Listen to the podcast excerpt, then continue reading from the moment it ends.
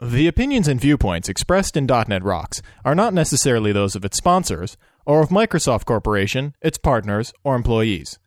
.NET Rocks is a production of Franklin's Net, which is solely responsible for its content. Franklin's Net, training developers to work smarter.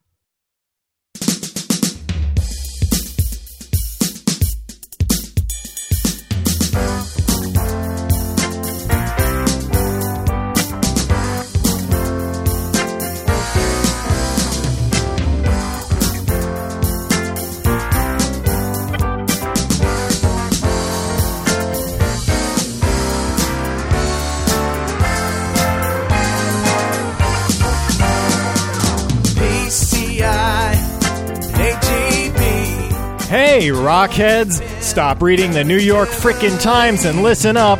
It's time for another stellar episode of .NET Rocks, the internet audio talk show for .NET developers with Carl Franklin and Rory Blythe.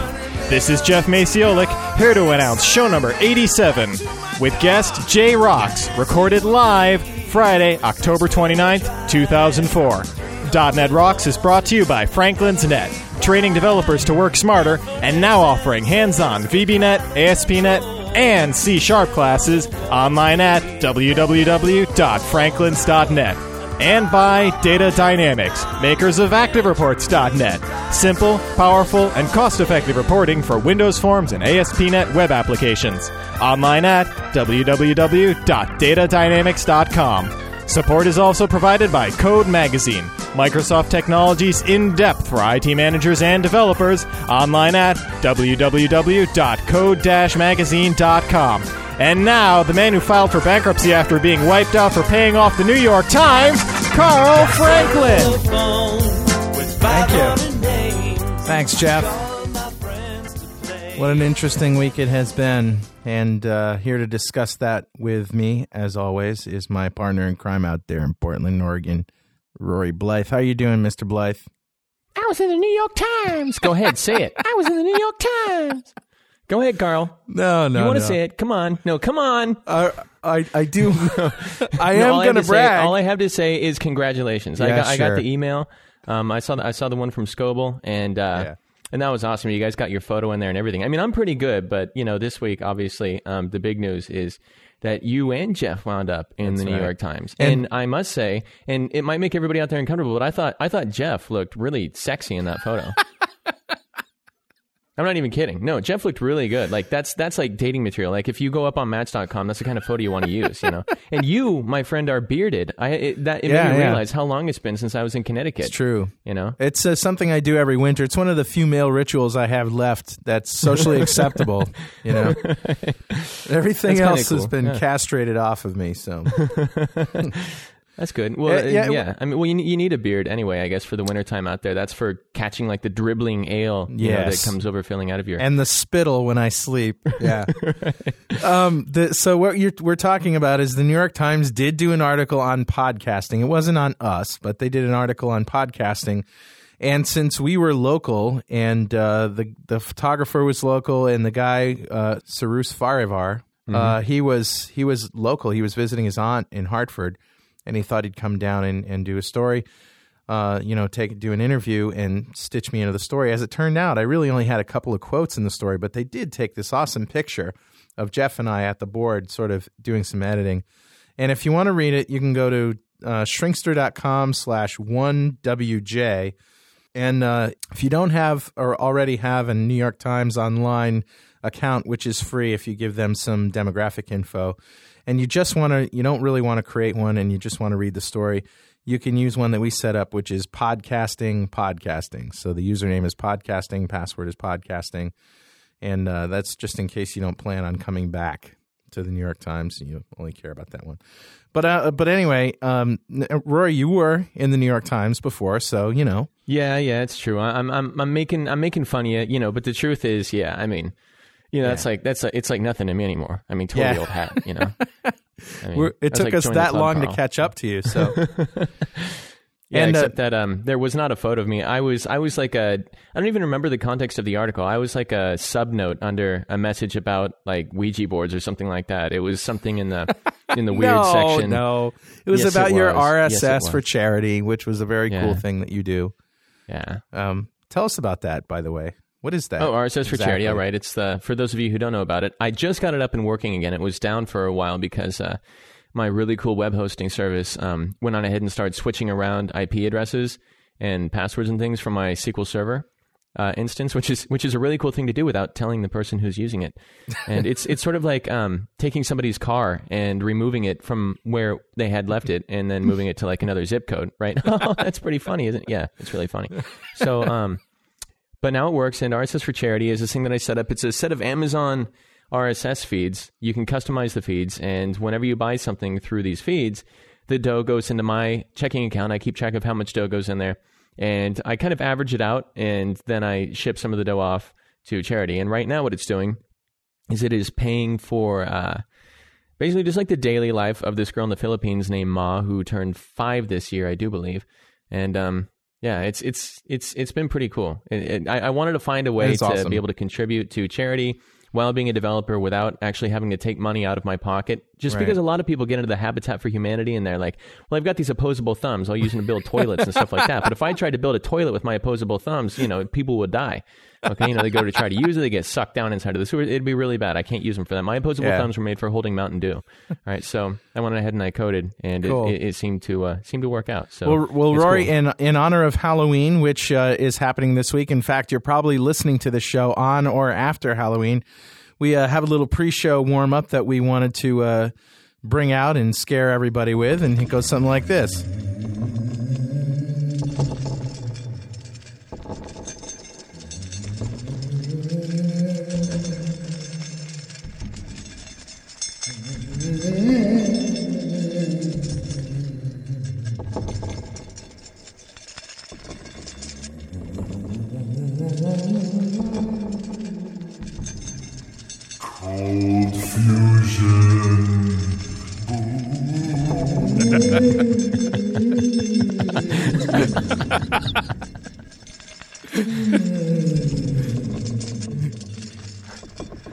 Ugh, it's creepy.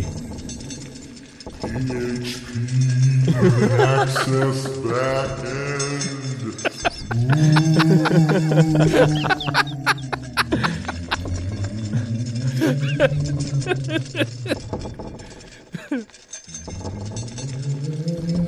I think I'll play this when the kids come to the door.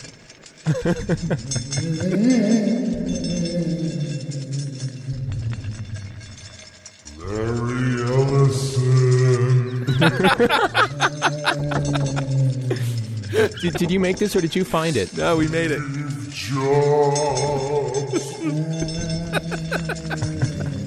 You dorks! Oh my god, that's awesome.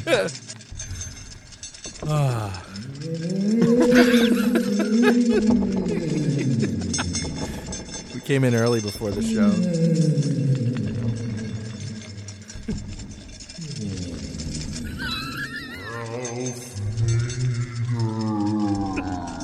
Oh god. Yeah, what do you think of that, guys? You weirdos. That was awesome. yeah, this is what Jeff and I do when we have too much time on our hands. Oh, when you're not being interviewed by the New York Times. Oh man. Well, uh, some more things that I. Mentioned I was interviewed by the New York Times? No, that's fine. That's cool. All right. Some other things. I'm just that. jealous. I'm just jealous. Well, uh, you shouldn't be jealous because you you're not going to believe if you're coming to the party in Las Vegas. Which, by the way, we have a place now. It's going to be at Home Plate. Home Plate is a place just a couple miles from Mandalay Bay, just off the Strip in uh, Las Vegas, Nevada. We're going to be there Saturday, November sixth, from six p.m. Uh, till people fall down, and. Uh, while we're there, uh, the following Monday, something is going to happen after the Dev Connections thing that is just going to be outrageous. And and Rory, you're going to have a uh, a big part in it. But well, anyway, I want to tell people about the party. We have a URL, um, and I'll shrink it down for people. It's uh, going to be shrinkster.com slash one WP. And it's uh, registration for the .NET Rocks Insanely Serious Las Vegas Bash. It's open to the public, and um, some of our previous guests Mark Miller, Kevin McNeish, Russ Fustino, Don Kiely, Nicholas Landry, Julie Lerman, Kathleen Dollard, Don Demsak, Don XML, Bob Reselman, Marcus Egger, Brian Noyes, Michele Leroux Bustamante, and and others that are joining uh, are going to be there as well. I'm They're going to all be gonna be there. there? They're all going to be there. Sweet. I- I'm Oh, going to be okay. there. I didn't know Ro- Rory's going to be there. Jeff's going to be there. Kirk and Richard. Uh, Richard, you're going to be there, right? Yeah, I'll be there, Bob. No worries. Yeah. And Sunny Day, Randy Judkins is going to be there. So he's going to be like juggling and, and goofing around and stuff. And we're just going to get tanked and eat some wings and, and watch uh, the premiere of the .NET Rocks movie on one of their or all of their 15 uh, uh, large screen TVs. Uh, so that's and in Las Vegas, Nevada. There's a phone number, there's a sh- sign up sheet, and links to nearby hotels, which you can get, uh, say, at the Luxor from 199. And uh, you know, I was looking for major cities that you can get to Las Vegas a, a ticket for a couple hundred bucks. So, uh, so check it out. Go to the party and have fun with us. A couple other things that I, no. what Oh, somebody just said something in the chat room, and I, I just realized I shouldn't even have laughed because it's going to make people wonder. I'm going to leave it out. Um, yeah. Yeah. All right. oh, oh, I see. Hookers. No hookers. There will not be hookers at the .NET Rocks party. this is one of the perks. provided at one the of- .NET Rocks party. It's one of the perks of uh, of listening to the live show. You can sort of hang out in the chat room and make lewd comments. Um, but I also have big news that I want to announce a new show that we're doing called Mondays. Uh, it's we're going to start on November fifteenth, and it's going to be another show like .NET Rocks that's you can download on Mondays. It's going to be a two-hour show. Uh, we're going to have Google Weirdos, the Weird Wide Web, Ask Rory, Richard the Toy Boy. Uh, we're going to play music from original unsigned bands and artists that we like that send us their stuff, and a few new bits that we're going to surprise you with. And as well, we're going to interview non programmers. That's right, it's a general interest talk show that has all of the flavor of .NET Rocks with the same people. And that may lead you to ask the question well, what about .NET Rocks? Well, .NET Rocks isn't dying. It's not going anywhere. In fact, it's it's going back to its roots. .NET Rocks is going to be a one hour ish show uh, with me and with Rory, and uh, we're going to interview the people that we interview on every show, which is really what .NET Rocks is all about. And so we're going back to just a, an interview without the bits. Without the bits, we're still going to be ourselves. It's still going to be fun. Uh, it's going to be a relaxed conversation. Nothing has changed in terms of the interview. Uh, but we are going to move things around a little bit because we want to. You know, I think that you know all these bits and and us and the stories that we tell, they're worth other people besides the programming community listening to. Don't you think? It, it makes the most sense too. You know, a lot of Right. people have said, you know, can we just get the programming stuff? But obviously, you and I and and Jeff and and Richard and everybody else want to do a show that has all the other bits because it makes it a lot of fun for us. So- right. Exactly. So this makes sense. Yeah. So we'll, we'll have .NET Rocks go back to being just .NET, which is I think that'll be really cool. I do too. And I will feel I'll personally feel better about this show. Yeah. Because we will we will have that separation. So I think I think this is like the solution to solving all the different you know. I, issues I really do too. I, you know, and for those who love the current format, hey, now you get three hours of great stuff. You get two hours of wackiness and an hour of interview in .NET. So you know, if you have an hour and a half ride to work, there you go. You can listen to half on the way and half on the way home. Uh, we came up. We we tried to come up with a tagline. the The website for Mondays, by the way, is mondays.pwop.com. That's mondays.pwop.com. No, it's not pregnant without permission. That's not what that stands for. Although that is an acronym from the World War II era. I found out, but uh, it's it's really the sound of a forehead slap. Pwop. That's what that is. So mondays.pwop. Well, you, would have to lick your hand first, Yes, you would, and it's not necessarily your forehead either. So, or Uh, your spit. I mean, I'm just saying. or your doesn't matter. hand. just wet hand against a forehead. That's what it's all about. Pwop. So Mondays.pwop.com. And we, we basically had a contest for to come up with a tagline, because the tagline, as Rory pointed out in our emails uh, back and forth, the tagline really has to get people. It really has to, you know, reach out and and shake them by the balls. You know what I mean? It really has to. Uh, did I just think say the word that? I used was differentiate, but you Yeah. know, shaking by the balls or I, whatever. I can't believe I just said that, but anyway, it really does have to, you know, sort of slap you in the face. So we came up with just a whole bunch, some of which are so disgusting I can't even allude to what they were. But if you go to my blog at uh, weblogs.asp.net slash C Franklin, you can read all of the ones that people entered in. And we basically were going to give away, and we did. We we we had a contest to come up with the best tagline, and the winner got a uh, a three hundred dollars shopping spree at ThinkGeek.com.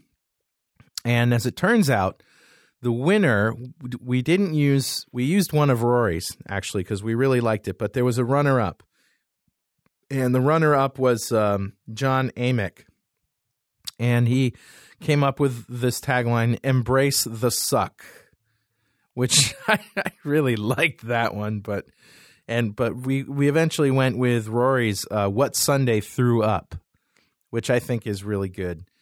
And uh, but anyway, we wanted to give John uh, his Think Geek uh, shopping spree, and he did actually come up with something uh, new. He came up with something to buy, which is an Archos multimedia jukebox.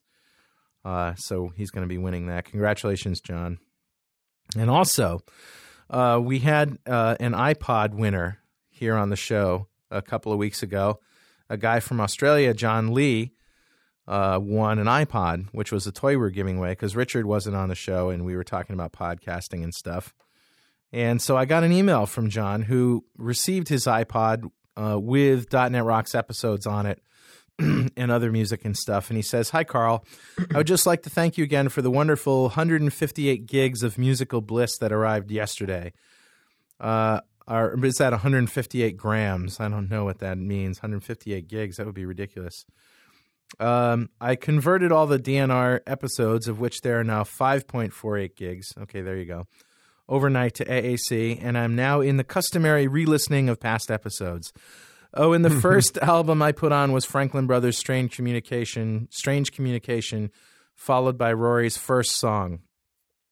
One of the little problems I discovered with winning stuff from the US, the US plug and the Australian plugs are different. Luckily, I have other Apple products and the plugs are interchangeable, so I still use it. Uh, I can still use it and don't have to buy another plug, and no harm done. Looking forward to more great stuff from you guys with Mondays. And uh, the last thing before we get to uh, the news, and Rory, um, before I say this, uh, did did you comment on Dvorak in the news? Oh, you bet I did. That was um, when he was uh, talking smack about um, how it was time to get rid of Microsoft Word and No, no, no, And, no, no. uh, I, I I mean the new one, podcasting not ready for prime time. oh crap, no, I didn't see that one. No, All right, I'll, I'll well, tell you the last I'll, one I'll talk week. Okay. about I'll talk about it and you can react to it. Okay, here we go. okay. Also, uh, before we get to the news, um, I just want to comment on a, an article that John C. Dvorak, or Dvorak, if you have the correct pronunciation or the incorrect, I don't know which is which. Uh, he wrote this article, an opinion article, podcasting, not ready for prime time. And you can read it at shrinkster.com slash 1WI. And uh, basically, and I quote, he says, it's a kludge that doesn't work as advertised unless you have a Macintosh and an iPod, which is just insanely wrong. And I, I pointed out to him in an email or a letter that I left in the forum that I was just teaching a class the other day where uh, somebody asked me, What is podcasting? And I downloaded iPodder from iPodder.org, the Windows version, installed it, subscribed to a .NET Rocks feed, and had downloaded it and was listening to it all within about five minutes. So I don't know what he's talking about. He thinks that you have to have a Mac and an iPod. I had neither, and I did it in five minutes. And I really have no idea why why he's having such a problem uh, getting his software to work. And I think maybe we should all donate our old dummies books to John Dvorak so that so that he's obviously having some trouble, you know, figuring things out. And you know, with the thing with Word and the thing kept popping up, and and you know, I really think that you know the proper guidance and a little help from a youngster who knows a little, you know, how to get around a computer, he might actually enjoy his computing experiences. So. Well, plus he's just a dickhead. and the, I mean, the way podcasting works. I mean, podcasting. Well, okay, RSS enclosures are not new, right? But people are just kind of waking up to the idea of podcasting or, or of using the enclosures the way they're being used here, and Right. saying that they aren't ready for prime time. is just like the stupidest argument in the Yeah. universe. I mean, I, I don't think anybody would ever argue that any technology is ready for prime time until about five years after it's been at least in circulation. It's going to be used by hobbyists and, and enthusiasts and things Yeah. like that in the meantime. But I mean, it has to go through some sort of a trial stage. He's he's arguing against an argument that isn't even there. That's I one of the things that bothers me. Yeah, well, you'll have to you have to read the article, and, and I can't wait until Rory Rory just found out about this article. I can't wait until uh, until you've read it and, and have a chance to comment on it. I just want to smack him with a wet fish. You know, I hate that guy. I cannot stand him. He is such he is such a bitch. But anyway, go on. Anyway, so uh, so Rory, uh, I guess it's time for the news of the week, and uh, just to prime you up a little bit, news of the week with Rory Blythe.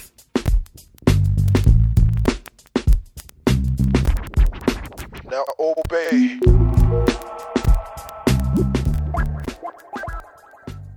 So what what happened this week in Newsland, Roy?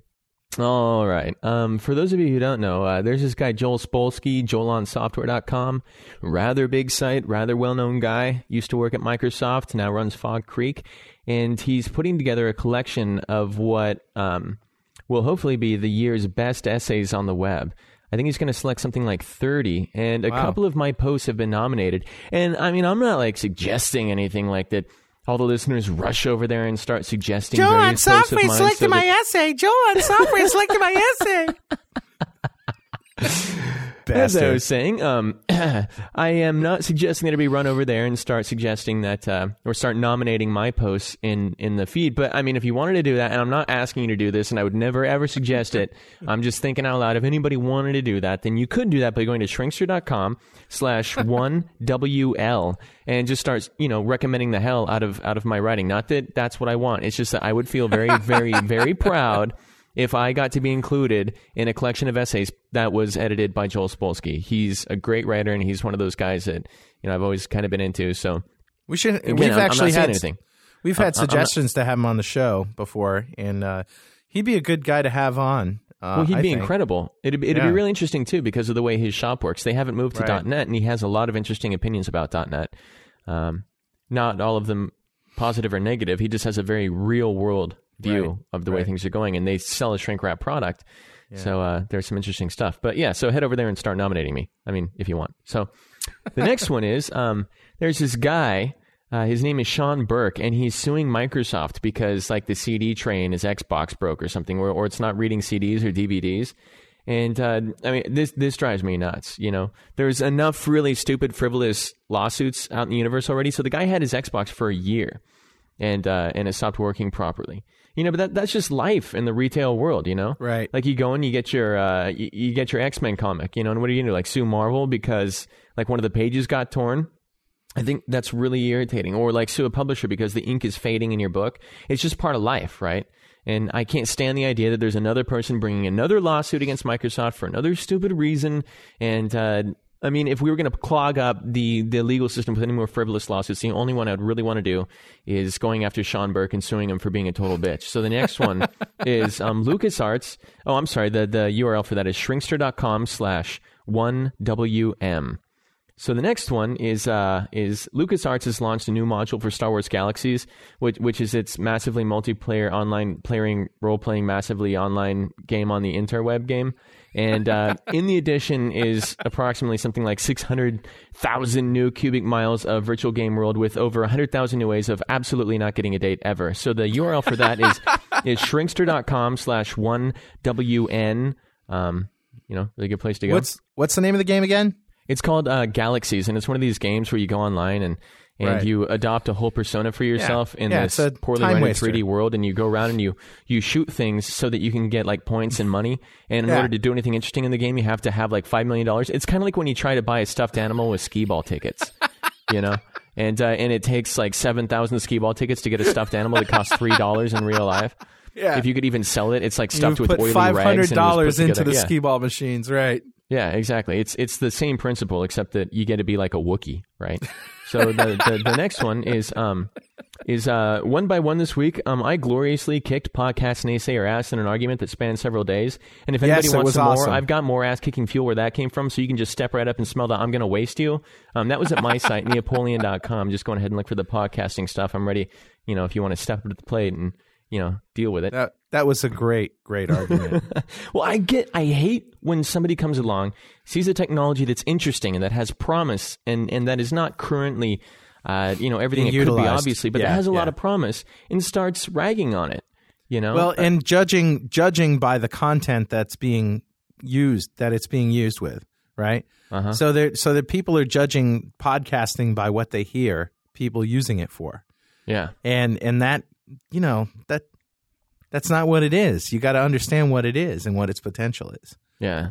Yeah. And there's there's just so much whining, and people will go to any level to to naysay something when they decide they're going to be a naysayer. Like some I guy was think- arguing about bandwidth. He's like, okay, great. So Yeah. um, we're going to be pushing these 30 meg files out over the web, huh? That's going to use up a lot of bandwidth. And I'm like, look, without podcasting, if you have a 30 meg file and you need to push it over the web, it's still 30 megs.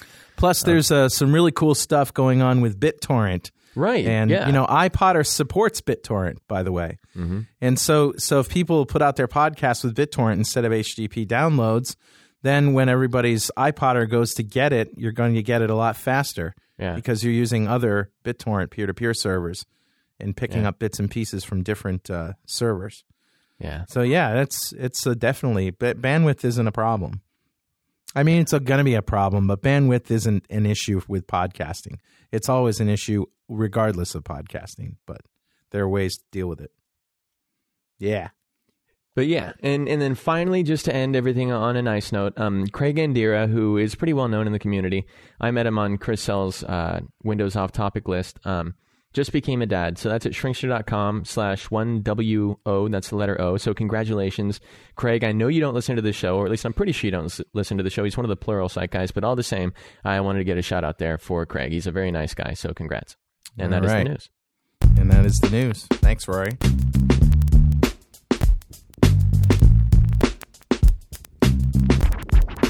Now obey.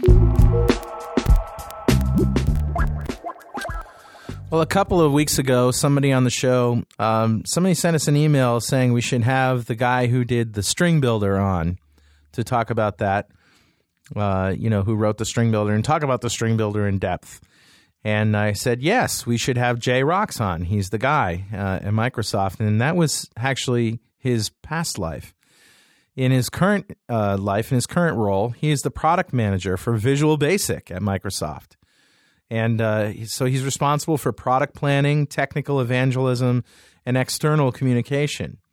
But before that, as I said, he was the development lead on the .NET framework, where he had responsibility for the base class libraries. So he's got a lot of interesting things to talk about. Uh, he has a BSc in computer science from Princeton University and an MBA from the Amos Tuck School of Business. We welcome Jay Roxe. Hey, Jay, how are you? Hey, Carl. Hey, guys. How's it going? Hey. Good to talk to you. Always good to be back on the show. Yes, it, indeed. Um, you were you've been on the show in little pieces, but you've never yeah, been a guest. the first time I haven't just done a cameo on the show. Right, right. And uh, were you on the Dev Days show? I can't remember. I, I was on the Dev Days show, and That's then I right. came. I've been on a couple more times to talk about some of the stuff we're doing in VB. Right, But that's we're right. in sort of the wayback machine when we start going and talking about what I did when I was working here as a dev. Now, a lot of people don't really know who who you are, and and so for many of our listeners, this is an introduction to Jay. So just tell, lay a couple of uh, classes that you've written in the framework on us, and sort of will to establish your your studliness. Okay. um, way back. Well, let me just give you the history because I joined the what is now the .NET Framework team or the Common Language Runtime team back in I guess it was November of '97. Back when it was called Project Lightning, then it became Com Plus, then it became Project 42. Right. Then we had this nice little reorg that made it Project 21. and it went through a whole bunch of other names before. it 42, became- half of twice for 21. I get it. Yeah, yeah. Yeah, yeah, yeah. We we lost half the team. Right. Um, and so I was I wrote things like string and string builder, and did wrote the initial implementation, although didn't own forever all of the base types like int, integer and double and all of those. Um, did some of the work on object and was dev lead for the IO classes, the globalization, and a bunch of the collections work as well. Hey, Jay, do you mind if I interrupt real quick to ask you a couple questions? just because I'm already really curious about some things. Um, first of all, and this was brought up during one of the MSDN events I did this week uh, in in in Eugene and Corvallis, Oregon. Um, why is string sealed? Uh, why is string sealed? Okay, because we do a lot of um, magic tricks in string Okay. to try and make sure that we can optimize for things like comparisons, Mhm. for as to make them as fast as we possibly can. So we're stealing bits off of pointers and other things in there Oh, okay. to mark things up and say, for example, just to give you an example, if a string has, I didn't know this when I started, but if a string has a hyphen or an apostrophe in it, it sorts differently than if it just has text in it. And the algorithm for sorting it with a hyphen or an apostrophe, if you're doing globally aware sorting, is pretty mm-hmm. complicated. So we actually mark whether or not the string has that type of behavior. You it. also reuse memory if it if the string hasn't changed and you create a new string, right? That's down in String Builder. Oh, okay. I thought it was in a string. So what you're kind of saying is that i- i- is that in the, in the string world, if if you didn't seal a string, there would be a whole lot of room for really um, wreaking a lot of havoc if people were trying to subclass it. Yeah, it, exactly. We it would change the entire layout of the object, Mm-hmm. so we wouldn't be able to play a lot of the tricks that we play that pick up a lot of speed. Okay, and, and question Cool. number two that I have bef- before I'm gonna you know let this all go on just because I'm too curious is, did you happen to look at the source at the uh, mono implementations for the um, classes you worked on just to see just to compare how they were done in, in the other side of the world? I haven't. Hmm. I actually haven't looked at any of that. Um, I the stuff that I worked on, or at least some of it, is out um, through the Shared Source Common Language Initiative, Mm-hmm. but I haven't gone over and done the comparative implementation with Mono. Oh, okay. I was just curious because I th- are you are you even curious about how they did it, or are you just sort of like you know that's in a past life now? Um, I'm sort of curious about how they did it, but I've Mhm. spent so much of my time recently just working with um, some of the things we're trying to do in Visual Basic Yeah. that there are times when um, I just sort of need to draw the line Right. and choose how much time I'm spending on this and how much time I'm spending trying to get into podcasting and the other stuff. Oh yeah. Anytime a guest says anytime a guest says podcasting, we're gonna like play some music or something. All right. Well, I I uh, I will step back into the uh, into the background now, and please continue with the. Uh, Well, no, Interview. I mean that's what that's what you're here for, right? So, um, you you said that you worked on system object and system string, and when I asked you about the the memory reuse in the string, uh, and you said it was in String Builder, down in String Builder, that doesn't mean that does the string class use String Builder? String doesn't use String Builder, but String Builder uses string. Well, I knew that, yeah. So, um, So when so like if I say if I set a string, you know, data equals hello, and then I say data, uh, you know, dim data two as string equals uh, hello. mhm. Are both of those strings pointing to the same memory? Like, is that word hello in the same place? Um, if you're dealing with constant strings like Uh-huh. that, it will be, but that's more compiler magic than Right. it has anything to do with the string class. Because I did. Yeah. what- Go ahead. What we've um, done is actually pushed that memory into the intern pool. Hmm. So, I I mean, you could do something. Yeah. I did see a, a demo with uh, a, a- a talk at Dev Connections actually with Dan Appleman. I think it was called "Why Did They Do That" or something like that.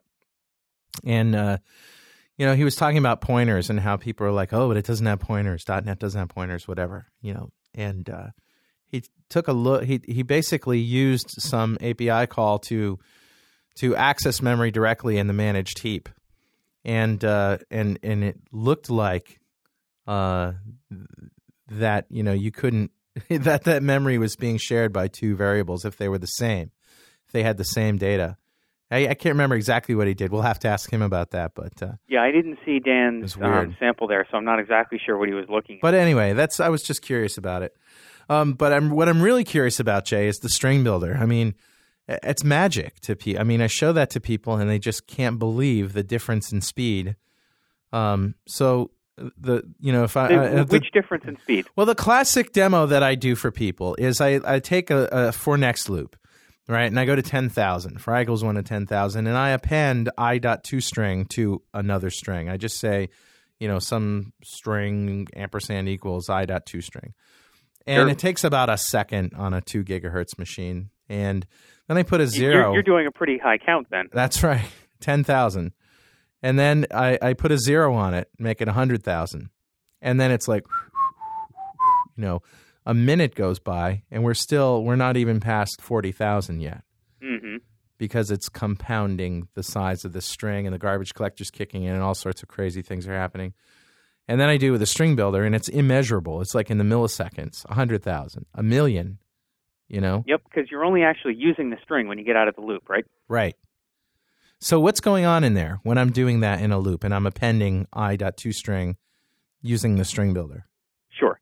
When you're appending the i dot ToString, what we actually do is create a new string every time that, like, so Every time every the time you actually run that, we'll create the string one, and then we'll create the string one two, and then we'll create the string one two three. And although that might be useful for counting the number of dates you're going to get after being in the New York Times, it's probably not what the people are really looking for. Um, so So the new string com- is the complete string? it's the complete string. String doesn't change. Hmm. It's pretty immutable. In fact, it's entirely immutable. And are Um, you so creating a what new you've act- what you've actually Yeah. done when you do the count from 1 to 10,000 Yeah. is you've created 10,000 instances of string. Really? And you're using the string object. Yeah. You've only got a reference to one of the strings, Okay. which means you've got 9,999 of them on the floor, Ready for garbage collection. ready for garbage collection. But All right. you've taken you've taken the time to create all of those strings and I mean, you're up Your memory is up. Yeah. It's probably what thirty-seven thousand characters, give or take, in the last string. Yeah. So that's a pretty big string Yeah. by the time you get all done. Now, why is it so slow with just doing string equals string ampersand? Well, You know, I just mean, not think using a about string builder. if you do a thirty. Every time you create one of those, you do a thirty-seven thousand character copy Right. And you're getting close to the end. Right. So just think of. I mean, each character is two bytes, so you're moving large amounts of memory, and I'm sure one of your users, the, or sorry, one of your listeners that has a calculator in front of them can figure out if you're moving, call it 37,000 characters times two bytes times 10,000 strings. Wait a second, though. How, if you're creating a new string every time with the string builder, aren't you also copying? No, that's actually um, that's actually the trick. Ah. that we play because what we do in string builder when you're down um, is we actually the string builder object itself points to a string. And we have some internal apis on string that allow us to change that one string that you have. Hmm so if let's say you we you create the string builder with just one in it Okay. and then you add two. Hmm so you normally you would have created two string instances. hmm We actually have a pointer to at that point it's a hidden string where we can just create the string one two without having to copy it. Now we have to do an occasional copy because when you get up to having a hundred characters in the string or whatever, you have to we have to grow the string, we have to grow the buffer, Okay. just like you would with any like growable growable array. yeah. But what that means is we only have to copy it when we're out of memory, not every single time we're going through. Okay. And then the trick is whenever you ask us for a pointer to that string, mm-hmm. um, what we actually do With two is string or whenever you ask us to the string, so if you said string builder dot ToString, two string. Yeah. what we do is just go in and give you back that string object and mark it as dirty. Okay. so that if you had to go, if you say wanted to add again, at that point we create another copy of the string. Hmm.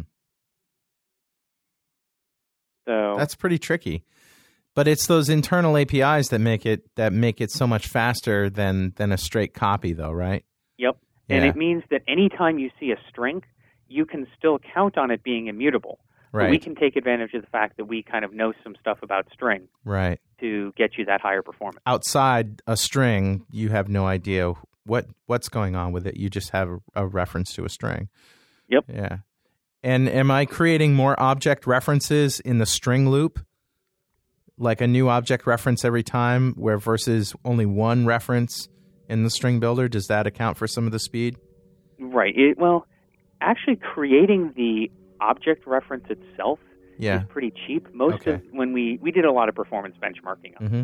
because it's something we know people care about, Mm. and it turns out that most of the time is actually spent doing the copy. Um, so creating the new instance of the string Right. Okay. and copying all the characters into it. Okay. So, Mem copy, whatever. hmm Yeah. so Wow. even if you've got pretty optimized, even if you've got a pretty optimized mem copy, Yeah. for those of you who grew up doing C programming, it's still that's still a lot of memory to be moving around. And uh, why why isn't it in system? Why is it in system text? You know, I'm going to have I'm going to have to go back to my favorite quote from Casablanca on that one. That's so long ago, I don't remember. it's a trivial question anyway, but uh, it has come up before. Yep, I Yeah. I don't remember why that went into um why that went into system text. Was it was string builder uh, thought of after, uh, you know, sometime after the the primitives and the string was conceived? No, I mean it pretty much came along about the same time. I mean, obviously we did object and string first Right, before we did string builder, but but it came though. along not that long. Probably only six months to a year after string came along. yeah. So, So you're on. You, you, yeah, go ahead.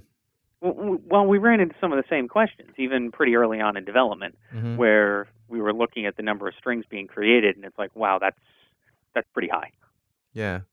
So, it, it it's really cool to me thinking about what goes on at these you know at architectural meetings when you guys are sitting around sort of brainstorming about the the classes that are going to the base class library. What is what are those meetings like? I mean what what what happens at those things? And and are they meetings or are they just you know submit your documentation and then we have some sort of you know what's that like that whole process? You know, it's really it really varies from team to team and from sort of decision to decision. There were, but just going over some of the ones I worked on and keep into account, I left develop I left the development group three years ago, uh-huh. So I'm sure they have sure. new ways of doing it on the team at this point. well anyway. I mean, we would we we know we have to design something, hmm and we normally come in and do sort of the it's it's all done in me or it was almost all done in meetings.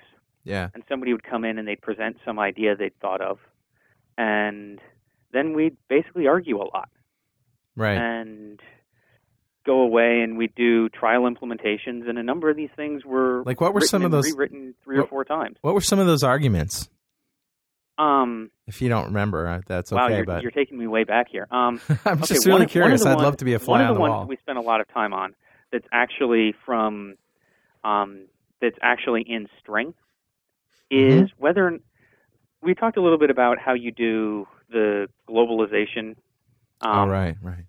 how you do the globalization comparison on strings so how you do it so that if you're sorting text it displays right around the world Right. um, Wow. and That's a good. we spent a lot of and that behaves differently on Windows 2000 than it does on Windows 98 because Windows 98 doesn't have Unicode.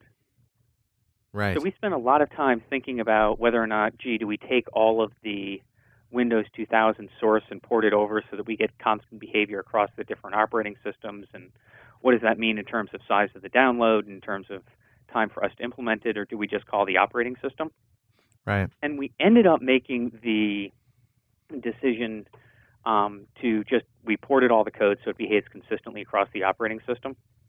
Uh huh. The only reason I remember that one is, be, I mean, that was probably a month long debate to figure that out. And we were in the final review with one of the senior architects on this stuff. And he comes up and takes a look at the decision and goes, That's a terrible idea.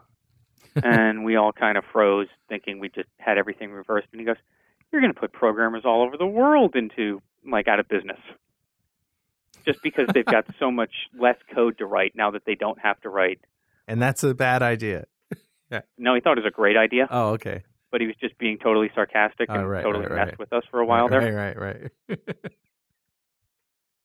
So, so yeah, I mean the, and a lot of what will come out of the design process here is we'll do the detailed specs and we'll be talking about it and we will have gone through a bunch of the practice and then as people go through and actually start to implement it, a lot of the devs and a lot of the testers will come up with new things that um, maybe it doesn't work as well once you actually put it into production or it turns out to be much slower to do it one way. So we'll come back and we'll revisit a lot of the designs. Yeah. Hmm. That's it's really cool. I I mean, uh, you know, the kind of software meetings I've sat in are, you know, who's going to fix this bug and when is it going to be done, and you know, that kind of stuff. But I mean, to design a framework like the the .NET framework just seems, and the base class libraries especially seems like it'd be really really cool. And Oh, don't, don't don't get me wrong. There's a lot of the sitting in the meeting going, okay, when are we going to fix this bug? sure, I Who's know. having problems? Who can review the documentation? I know, but in that initial stage when you you're you're sort of imagining the possibilities and you know what what cool things. I mean, you know, you look through looking through the framework, there are just you know thousands of classes and types in there that I'm I'm still finding hidden gems in Yep. there. It's really fun working on a V1 product. I highly recommend it if you ever get a chance. Yeah, Um, because while we had a bunch of things that we wanted to be backwards compatible with, and I worked with a lot of those now in my current um, role doing some of the stuff for VB. right. But Which we will talk about. I'm I'm sure we will. Um, but there were also a lot of things where we could say, okay, how would we do this if we had a clean sheet of paper Right. and figure it out from there? So the clean sheet of paper part is nice. Very. And and how did a lot of those things get solved with Windows 98? Like there's there's a, are there features that don't work on Windows 98 at all that in the framework? Like here's one, and I don't know if you know about this in particular, but like opacity. Isn't opacity like transform transparency, window transparency a feature of 2000 and higher? And how Yeah. did how does that work in in 98? You know, that wasn't a part of the product I worked on, so I know, I'm, I'm just really curious. not sure how that's going to work on Probably 98. bad, bad question, but are, were there other things? Honest, I don't even have a Windows 98 box on my desk anymore. Virtual virtual PC will save the world. Um, I mean, there were a lot of different questions that came up in my area. The decisions were a lot around the globalization stuff. yeah. Um, I know the Windows Forms team did a lot of work on the differences between the two. Um, hmm as I said, that's so long ago I don't remember. Well, so I yeah. could, I'm no longer the one who could tell you exactly what the differences are there. Well, for one, I'm really glad that you guys looked forward and not backwards. And you know, even though it was a painful transition for some people, I know, and some people it's still painful, but you know, it's good medicine. And you know, for crying out loud, let's let's move move forward. Well, And- I hear the Pepto Bismol actually came out with cherry Pepto the other day. People were complaining about the taste. So hopefully, some of the changes we've got coming in 2005 will make this not medicine. So they found a way to to make. Pepto Bismol taste worse. Is that possible? Yeah. No, I think they made it. I think they were trying to make it taste better. And do people really take it for the taste? Hmm, I'm, I'm, I'm other thing. thirsty. I can't relax with my cup of Pepto at night now, you know? like to sit back by the fire with a snifter full of Pepto. Yeah, and- put a little ice in there, you know, swizzle it around. Yeah, personally, I'll keep my glass of Laphroaig, but you guys are Hey, I'm welcome I'm with you. Pepto. I'm with you there. In fact, it's been a while since we broke out the scotch on the show. Ever since I got uh, some hate mail, you know, about getting Busted? wasted Yeah. on .NET Rocks. Uh, but anyway, So Jay, here's a question for you about about globalization. Um, what character set does Esperanto use? Um, Did you guys just not care about Esperanto? what is Esperanto? Esperanto is an invented language that was constructed, I think, in the mid 19th century. I'm pretty sure by a Polish scholar of some sort. And the whole idea was that it should be a global language that everybody could learn and use in approximately 15 minutes.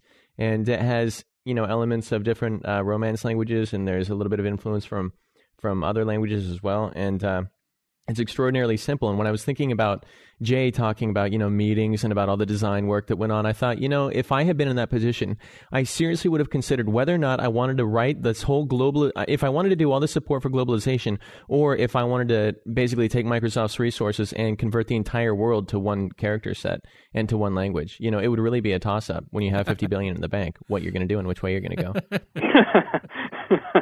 well, we never really considered the idea of changing the entire world to Esperanto. Ah, see, that's because I wasn't on the team. Yes, I'm an idea guy. See, I would have thrown that out there for you guys, but that's cool. That's fine. Can you believe that Rory works for your company now? It's uh... you know, yeah. W- there were crazier ideas that surfaced at various times during the project anyway. or like Microsoft Bob, for example. You know? All right. I mean, there've been lots of crazy ideas. Hey, we don't say Microsoft. the B word on this show. You know, okay, I'm especially with a Microsoft. Uh... all right. Well, anyway, good, good joke. All right. Yeah.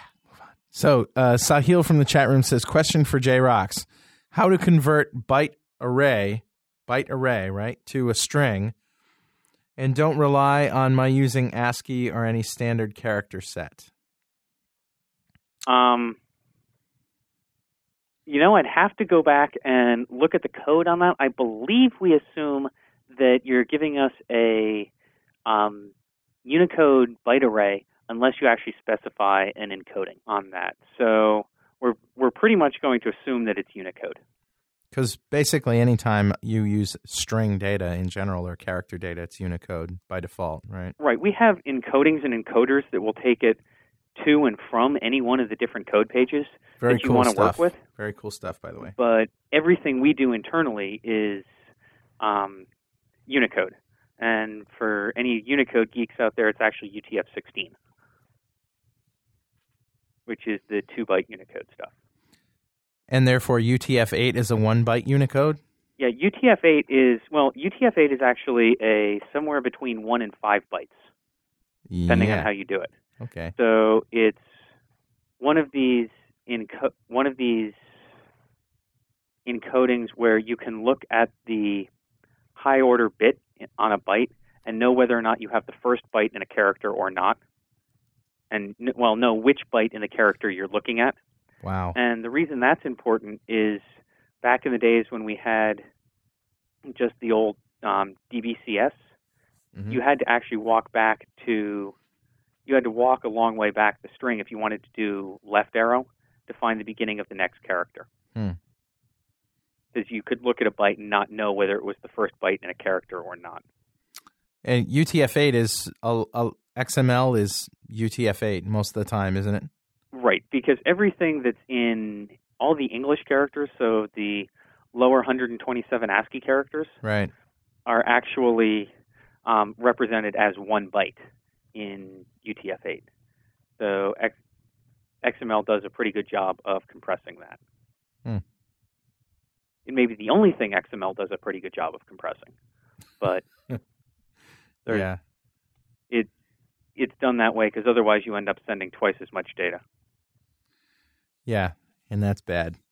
So, so the, the especially with XML, I mean, it's not like it's bloated enough already.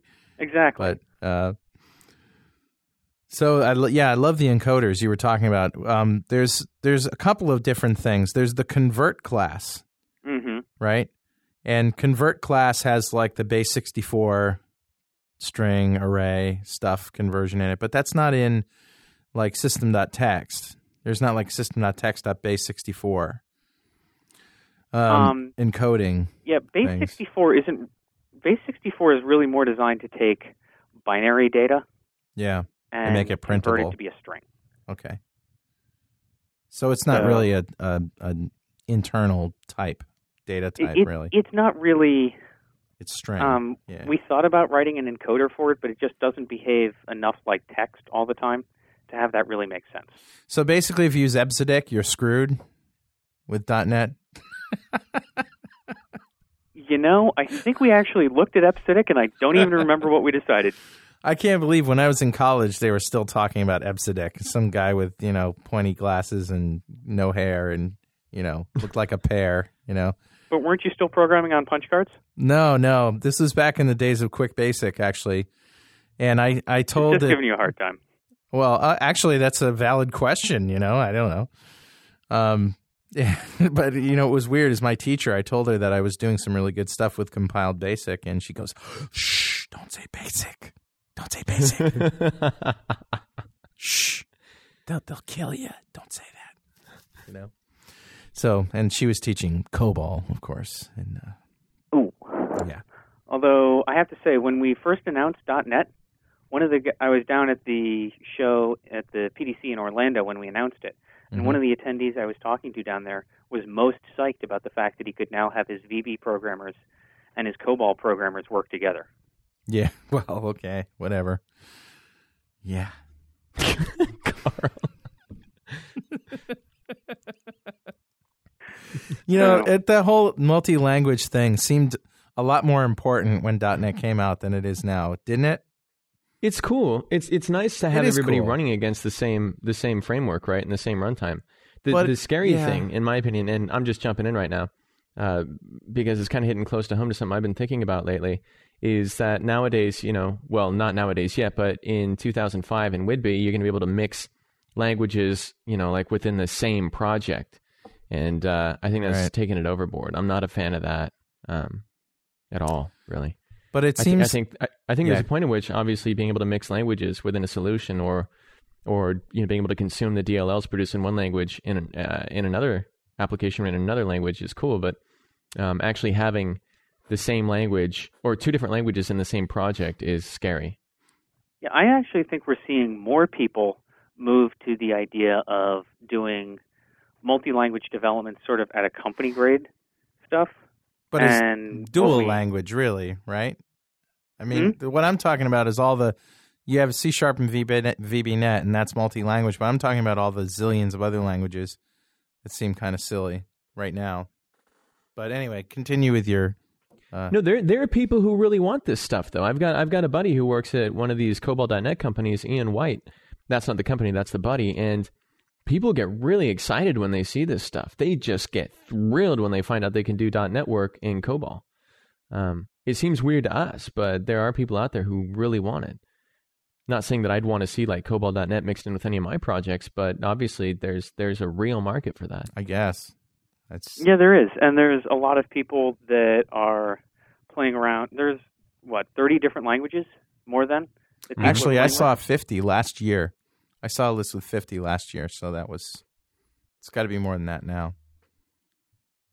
but I mean that number has gone up a lot since we started out four years ago. So clearly, people are finding markets for it. Mm-hmm. Yeah. And then even, uh, you know, well, actually, I guess this doesn't quite fit into the same group, but like Iron Python, for example. You know, that's a that's a great project. That's a really exciting project. The idea of being able to, you know, eventually uh, embed a Python interpreter in your .NET application is great. I don't know if I don't know how much work you guys have. You either one of you guys ever done anything with Jython? Jython, either one of you? The the Python implementation Are you talking that to me? runs No. I yeah, haven't. either one of you. It's it's the implementation of Python that runs on the uh, that runs under Java. It's incredible because you wind up in a situation where you might be doing uh, you might be coding on an AS400 and all you've got is Java to work with or some other weird freaky language, but you've got Java. And maybe you don't need like all the complexity and power of Java and you just want to use a scripting language and nobody makes the scripting language you want for the AS400 and the scripting language you happen to want is Python, so you just get Jython and you can actually run it on the AS400 right? I mean, having having multiple languages that target the same runtime can be really advantageous in Yeah. some cases. It's one of those things where when it's what you need, it's like a lifesaver. That's true. I guess that's true. Yeah. Uh, here's taking it to the extreme. Go to shrinkster.com slash 1WU and you'll see uh, uh, vixo.dk has an uh, a, a, assembler to IL compiler. oh, that thing. So you can Assembler to IL. Yeah, so you can write your .NET code in assembler, and then it will compile, you know, as a .NET assembly, basically, and go back to IL, and then yeah, there you go. So you know, if you were one of these hardcore assembler programmers and you don't know anything but assembler, and you know that G G whiz, that's what I write my applications in. You can you know take advantage of web services, for example. You know, for all those people that have a burning need to do that. Well, anyway, Jay, um, We're going to take a break and play some music and pay some bills, and we'll come back on the other side of the hour and we'll start talking about your current uh, fascination and your current job, which is uh, talking about VB.net. So uh, stick around. Look We'll be- forward to it, guys. All right, we'll be right back. Gone away the fireflies that I saw from my brother's eyes. Gone away the summers of my dreams. Racing cans down Irving Street safe and warm in the evening heat. Someone always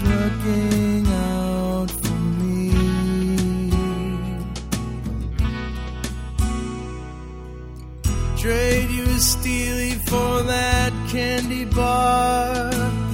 Asleep in the back of my daddy's car. I know he'll tuck me in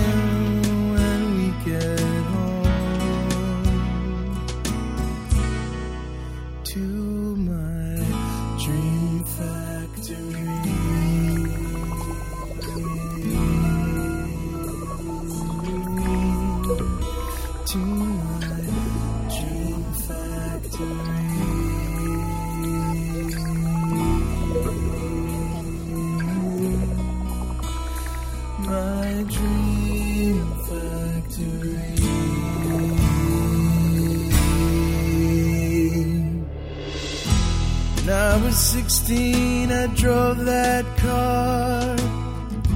Fly away so fast, so far.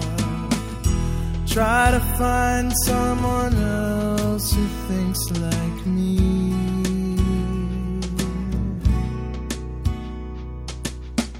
Who do I turn to? Who can I trust? The house next door has an impenetrable. Such a big neighborhood, and yet so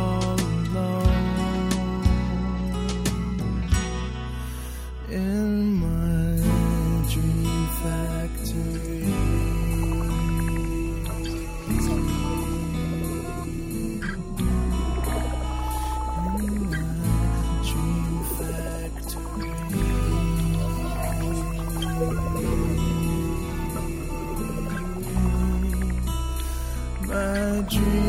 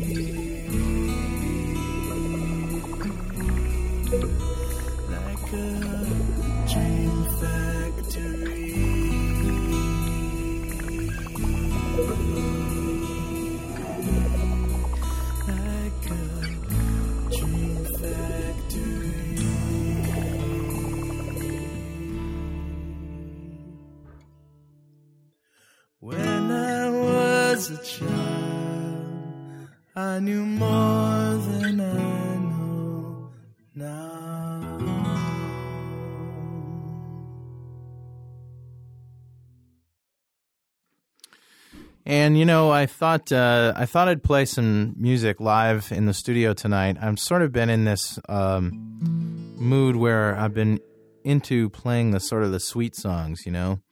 And I don't get to do that very much on the show. Usually, when I play, I'm doing some blues or something like that. But you know, I've written a lot of really uh, kind of sweet little tunes, kind of like Dream Factory and some other things.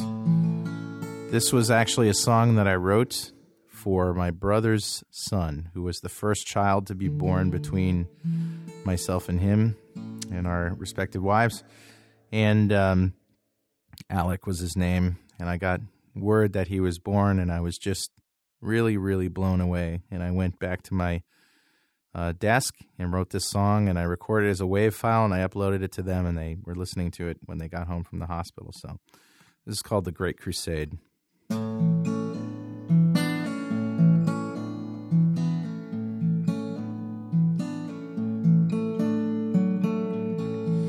Not too long ago, there was a man who helped me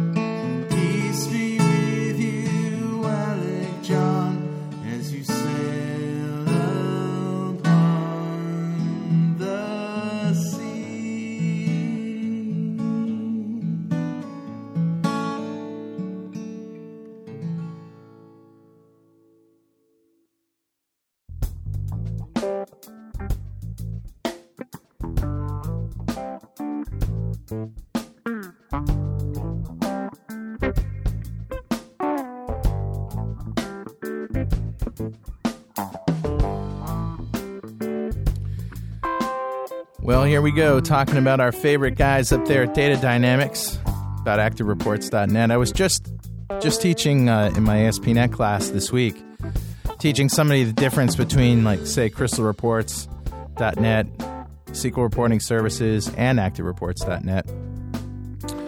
And uh, the basic difference is with those first two, SQL Reporting Services, Crystal, Crystal Enterprise, you basically have a server dedicated to reports that you're going to be pulling lots and lots of complicated data and serving up to thousands of people.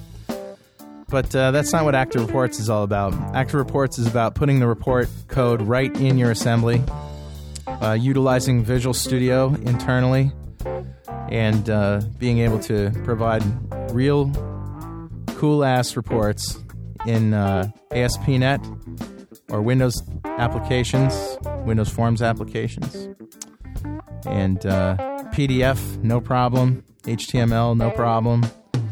And the Windows Forms uh, version also has a designer, which is cool. You can let your uh, let your customer design their own and, con- and customize their own reports.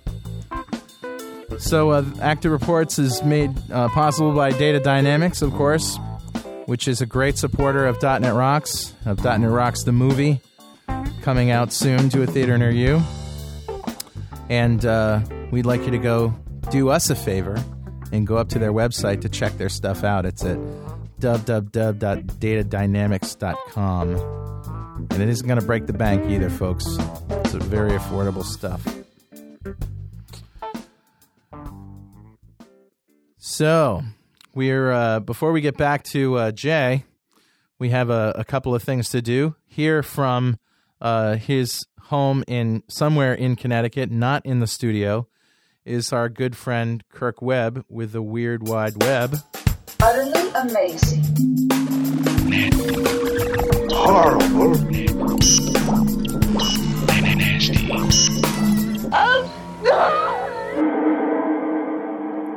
How you doing, Mr. Kirk?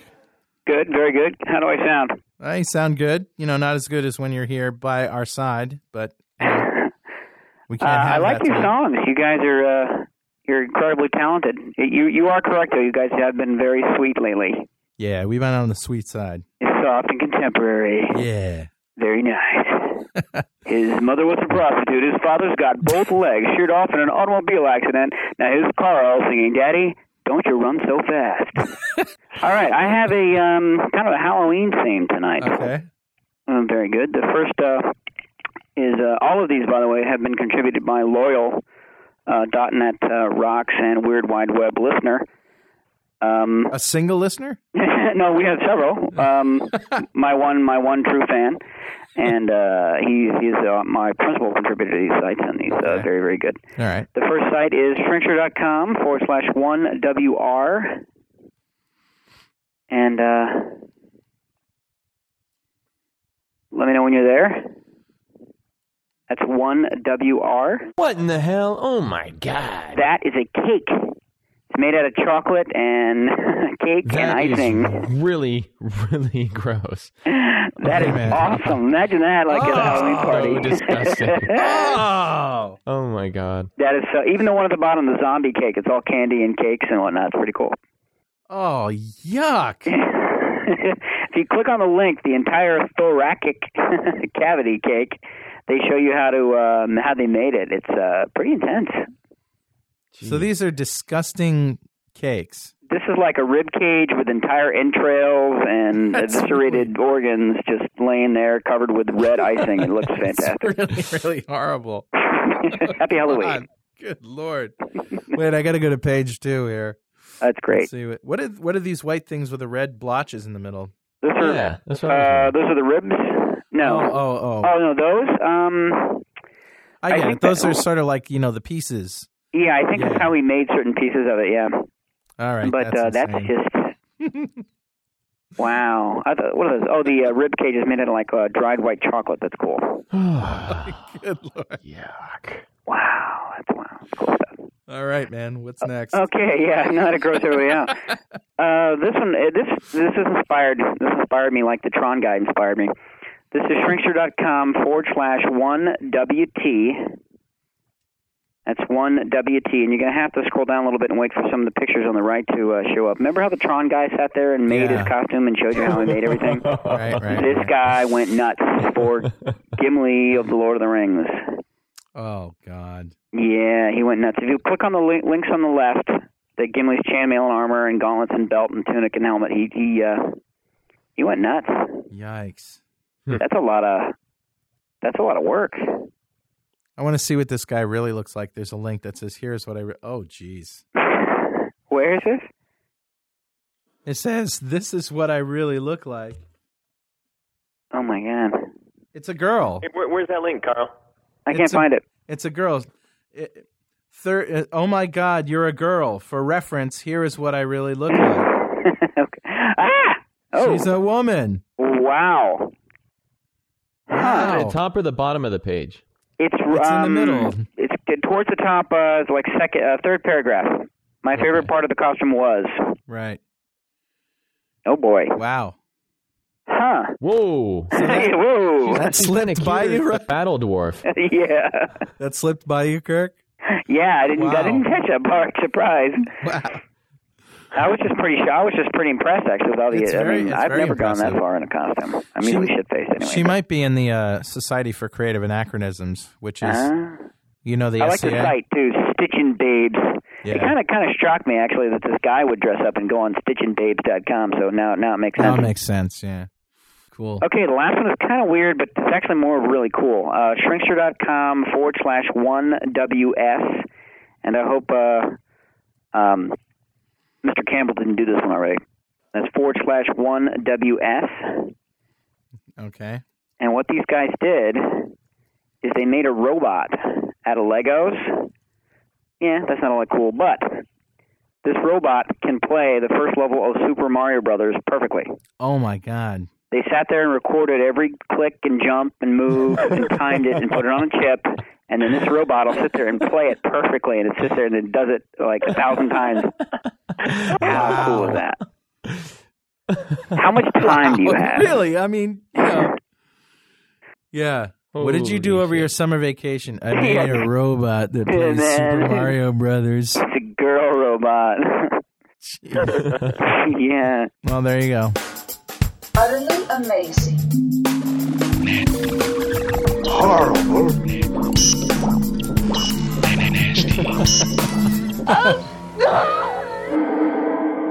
Kirk, are you excited about Mondays?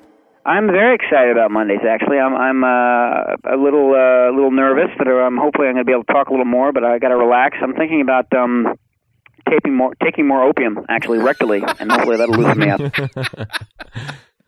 And, More uh, opium? Uh, you're not getting enough opium right now? Is Yeah, that it? well, you know, it's it's uh, no, not quite enough, and we'll uh, we'll work on that, and then I All think we'll uh, we'll be good. Well, I can't wait. So uh, I'll talk to you uh, next week, my friend. You guys have a nice weekend. You too. Jay, you still there? I absolutely am. All right. Well, uh, I want to I want to talk to you, but I just want to make sure you were still there. Uh, have you heard the show recently? I've heard bits and pieces of it, but haven't heard the whole thing recently. Okay.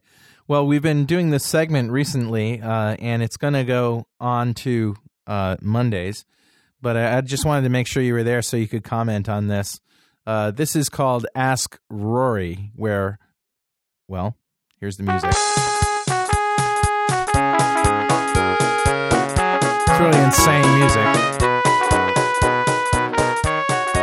It's about the cheesiest music we could possibly find. But anyway, this is where Rory Blythe answers your questions about life, relationships, jobs, uh, code, anything at all that your your little heart is fretting over. Send those questions to Rory at neopoleon.com and he will answer them on the air. And without any further ado, here's Rory. So this is uh, this is a continuation of last week's. This is Tobek, who uh, who wrote to me last week, and he was really upset about all the my stuff in VB. So Right. I told him, you know, that he could just go get lost and attach chromium tip tweezers to his nipples, twist himself, and, and get stuck in the bottom of a Siberian well. So what he wrote to me was, Dear Rory, thank you for your wonderful advice last week. I'm now emailing you from the bottom of a Siberian well with chromium tip tweezers attached to my nipples. Your suggestions were perfect preparation for my move to C sharp. Sitting in an icy cold water up to my armpits for three days is exactly like coding in a case sensitive language. Two new questions for you. When C sharp gets edit and continue, will I be able to remove the chromium tip tweezers? And how the f- do I get out of the well? Many thanks, Tobek. P.S. Please answer quickly as the battery on my laptop is nearly dead and my teeth are chattering too much for me to yell for help. Uh, I'm just wondering what's going to happen when the battery on his laptop makes contact with the water, makes contact with some of those creative metal pieces you had him attach. That's actually kind of a good idea. I hadn't even thought of that. You could probably make some sort of like a USB powered attachment for the chromium That's tweezers. I really hadn't thought of that. Yeah, like and uh, to be potato honest, clock. I don't, I don't even know where to go with this one. Um, Tobek has has out. He's just simply stumped me. The best I can do is suggest that he just start digging and, and see where he comes up on the other side of the planet. But I really don't even know where to go with this with this one from Tobek. Tobek's letter exists very pleasantly just for itself. I'm going to concede this round of Ask Rory to Tobek. I may have kicked his ass last week, but this week Tobek cleaned up the floor with a little bit of me. Oh, Um, man. The the the C sharp edit and continue and and so on and so forth is is just sort of stinging. I have to admit a little bit of defeat in this one. It's going to happen occasionally. Tobek, congratulations. I don't know. Um, C sharp users, I'm sure, are delighted to be getting edit and continue. I'm not. Uh, uh, yeah, probably. If only they were getting my. Mm. Well, yeah, but we can use my. I mean, can't we? You can use parts of my. Because my is of my. actually two things. Okay. Um, there's sections of my that are shortcuts into the .NET framework. So things like my.computer.filesystem.read all text. Right. That's a shortcut into the .NET framework. So if you actually imported um, Microsoft.visualbasic.dll or imported the Microsoft.visualbasic namespace, hmm and you could go use that type of stuff from within C sharp, although you wouldn't have my as the keyword at the top. Um, but Hmm. there are other things like settings and resources and web services and that type of stuff that's generated on the fly um, in the background for you. So that's specific to your project, and C sharp isn't going to have that part of my. hmm Wow. Okay. So wow. Oh crap. I've been thinking the whole time that I could just like set a reference and start using it. Um, well, while we're talking about that, you want to talk about the refactoring story in Whidbey for VB? Yeah, I'd love to hear that. Um, well, in in 2005, VB is going to have the rename symbol refactoring, and we took a look at adding some more of the other refactorings because we've heard from people in the community that they'd love to have some more of them, and it's just the type of thing where we took a look at doing it and we just can't make it work. So, so what you're telling Really? me is, is that C sharp developers get part of the my namespace, and VB developers get some of the refactoring abilities of C sharp. Hmm. Bam! Oh yeah. Sorry, I felt I felt one up there for a minute, and I thought I had to, you know, um, kind of strike back a little bit. I'm a C sharper, so. And I was totally, I was totally bummed about not getting the my namespace, but as long as we get something in there to make up for it, we're actually looking at in VB, looking at working with a few partners to see because we know people want it. So how can we um, get it? And it's also a high priority item for us to add in the next version after Whidbey. Let me ask you this: You After- said that you just couldn't do it. Does that mean technically it wasn't possible? to do the refactoring stuff, which It- seems odd to me. No, te- well, technically anything's possible, Right. but it's a combination of Time. how do we how do we deliver VB 2005 Mm-hmm. Like when everybody wants it. And the the main message, I've just come back from this VB user group tour where I've been, we've had people go to about 40 cities around the world, Mm-hmm. and the main message that we get when we demo 2005 is ship. Yeah. And so it's a combination of what's the cost of doing it in terms of the technical aspects, but also what does it mean in terms of the overall schedule? And when does that mean you can get VB 2005? So we just, as with anything, when you start getting, as I mean, your listeners are all software developers. And when you start getting down to the short strokes of any project, you end up making some of the decisions for what's in and what's out. Right. And we just, it was one of those things where we really wanted to make it work, and it just doesn't for this version. And we're looking at it as a high priority item for the next one. Editor's note. Sorry, but uh, for the remainder of the show, Rory's going to be uh, sort of switching back and forth between the high quality you're used to and just a phone quality. Uh, for some magical reason involving gnomes and uh, extraterrestrials Fairy dust. and um, and Halloween. Yeah, uh, because definitely Halloween. Yeah, we thought it would be spooky. Uh, we uh, accidentally lost some of Rory's high quality tracks. Actually, I think the internet lost some of, of Rory's high quality track. you're saying it we're came not the internet? No, but it came across as blah, blah, blah, blah, blah, blah. Yeah, so we had somewhere some. it got screwed yeah, we had some trouble. Uh, I mean, uh, the gnomes had some trouble in fairy dust and Halloween and stuff. So, All right, uh, enough of that. Let's get back to the show. yeah, What you do have though um, are those uh, uh, uh, code snippet thingies. Well, yeah, we're going to have about 500 of those. Yeah, those those things are like Those the are most cool. embarrassing thing for me as a C sharp developer because I, I was doing the MS I was doing an MSDN event and it was all about ASP.NET 2.0, and I was demoing um I was demoing the IntelliSense expansions in C Sharp 2005, and somebody put their hand up and they said, "So, are we going to have that in VB?" And you know, I mean, I'm kind of a C Sharp bigot a little bit, I'll admit it. So I head over to VB and I fire it up and I start using it, and I notice that there are no IntelliSense expansions. I'm like, uh, no, sorry. And then uh, I go up to the menu just to see if there's anything else in there, and I see this thing called code snippets, and I said, oh wait, maybe this is kind of like that. And so I hit one of those, and I drilled down through something like, you know, consume an XML file of a certain type, and bam, like it wrote two pages of code for me. And I was like, yeah, so the bad news is you aren't going to have IntelliSense expansions where you're going to have like an if loop, you know, written out for you. But the good news is that you basically have file application, new application, right? So, We're actually doing a bunch more work to let you get to whatever type of expansion you want. So if you Mhm. want the if loop written out for you, um, we're actually introducing the question mark syntax um, that's similar to what C sharp uses. oh, okay. The the the tertiary Actually, the, operator. the place people should go to check that out is the Visual Basic Ternary. Team blog.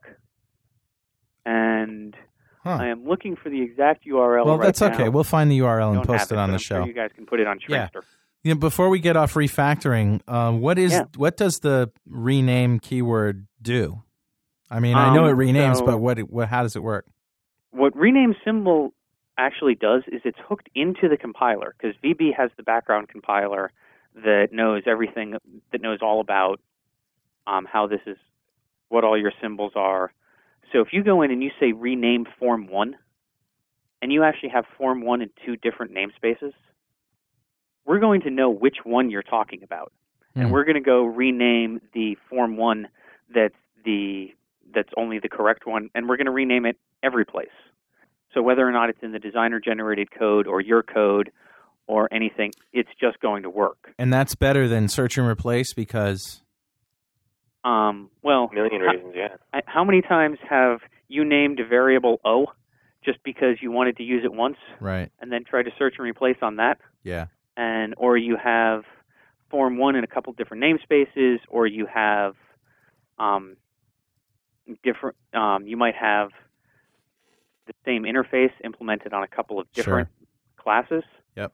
So this is it. Really, just we've all got the tricks that we use. right, We all try looking for giving our variables weird names or looking for it with a period afterwards, and so that we can um, try and guess Yeah. on the search and replace.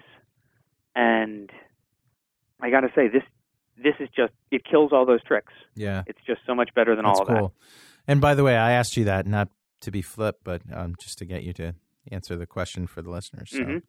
Um, by the way, uh, Dave Bost was saw you at the Chicago user group meeting, and Yeah. the topic came up about Microsoft Visual Basic namespace, and he made you made a comment that uh, some things in that namespace are actually faster than their .NET counterparts. Can you elaborate a little bit on that? Um, I think the thing we were talking about is um, if you're looking at things like CType, which is in the Visual Basic namespace. Right. And CType is one of those things where we did a lot of work to make sure that it keeps the VB6 functionality. Okay. So the the I mean because we know there are a lot of people that are used to that. Yeah. So for example, if you and that does a lot more than say convert dot ToInt32 would do. Um, just Right. in terms of different types of parsings that it does. So if you're trying to get that same type of behavior as you get with CType, Mhm. it's pro- it's easier for you to use CType than it is to actually go in and um, like try and emulate that using the various .NET framework calls that you'd have to make. Cool. So is that was that the only thing, or was there a bunch? of... Um, that, I think that was what we talked about. Okay. Um, but there are a lot of things. One of the things that everybody's going to notice when they pick up 2005 is just how much snappier a lot of the performance has gotten Oh, really? around things like um, IDE startup and just general behavior of the environment. And I know that there are people that have the beta that are looking at it, and there's a couple of performance issues in that that we're working on. Mhm. But I think we're people are going to see just substantially stepped up performance. That's very cool. Uh, Fanzu asks uh, from the chat room. He says, "Can you ask about why we have two or three languages that are very similar, with neither having much of an advantage over the other? I mean, VB6 had advantages over C++, but VBNet and C Sharp are the. I'm not going to ask this question. Why do we have two languages? Because we have VB programmers and C programmers. That's why. Yep. And what we're going to see is the languages borrow a lot of the great ideas from each other. Like C sharp or C sharp was the team that originally thought about generics, and VB saw that and said, "Hey, that's a great idea." Right. And the it was one of the dev leads on the VB team who came up with the idea for the IntelliSense code snippets Right. or code expansions or whatever you call them. And Right. C sharp took a look at it and said, "Hey, that's something that our users would really like as well." How much crosstalk is there in general between the two teams? I mean, w- everybody sits in the same building. They're on the same hallways. Um, they're working together on a lot of the same um, projects. So, for Yeah. example, the just because of what the various teams own, the C sharp team had actually implemented large portions of the edit and continue functionality, Hmm. Even when it was only in VB. So there's a lot of communication between the teams. I, Can I jump in real quick? Sure. I I was just going to say that I think, uh, I mean, .NET until until 2005 comes out is still basically a version one product, right? I mean, with the with the one one uh, edition, but you're probably not going to see a whole lot of difference between the two languages at that stage because because people aren't really experimenting yet and they didn't have enough feedback to determine what users of each language would really want to be able to do with those languages.